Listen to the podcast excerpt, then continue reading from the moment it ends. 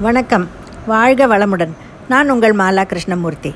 இன்றைய தலைப்பு டெபாசிட் தொகை. எல்லா நகர்ப்புற உள்ளாட்சி தேர்தலில் மாநகராட்சி உறுப்பினர் பதவிக்கு போட்டியிடும் வேட்பாளர்களின் டெபாசிட் தொகை எல்லா எல்லோரிடமிருந்தும் வாங்கப்படும். இதை தற்போது நாலாயிரமாக உயர்த்த உயர்த்தப்படுவதாக தேர்தல் ஆணையம் அறிவித்துள்ளது. இந்த டெபாசிட் தொகை என்பது தேர்தலுக்கு உண்டான அத்தியாவசிய செலவுகளுக்கும் உபயோகப்படுத்துவார்கள்.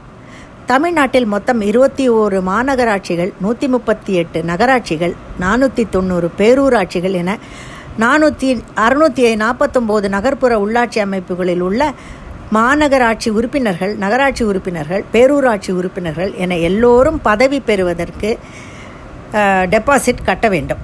நகர்ப்புற உள்ளாட்சி தேர்தலுக்காக அனைத்து கட்சிகளும் தயார் நிலையில் இருப்பார்கள்.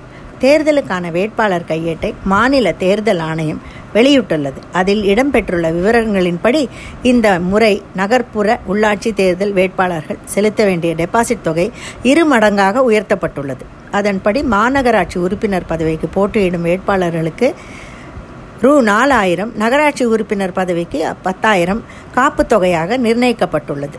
இந்த ப இந்த பதவிகளுக்கு எஸ்சி எஸ்டி பிரிவினர்கள் போட்டியிட்டால் மேற்கூறிய தொகை பாதியாக செலுத்தினால் போதும். தேர்தல் முடிந்து வாக்குகள் எண்ணுவார்கள். இதில் இத்தனை வாக்குகள் வாங்க வேண்டும் என்று ஒரு கணக்கு உண்டது. அப்படி வாங்கவில்லை என்றால் டெபாசிட் தொகையை திருப்பி தர மாட்டார்கள் இந்த டெபாசிட் என்பதை சில ஹோட்டல்களிலும் வாங்கி கொண்டு ரூம் தருவார்கள். நாம் ரூம் வாடகை செலுத்தியவுடன் அதை திருப்பி கொடுத்து விடுவார்கள். முன்பணம் வாங்கிக் கொள்வது ஒரு உத்தரவாதம் போல.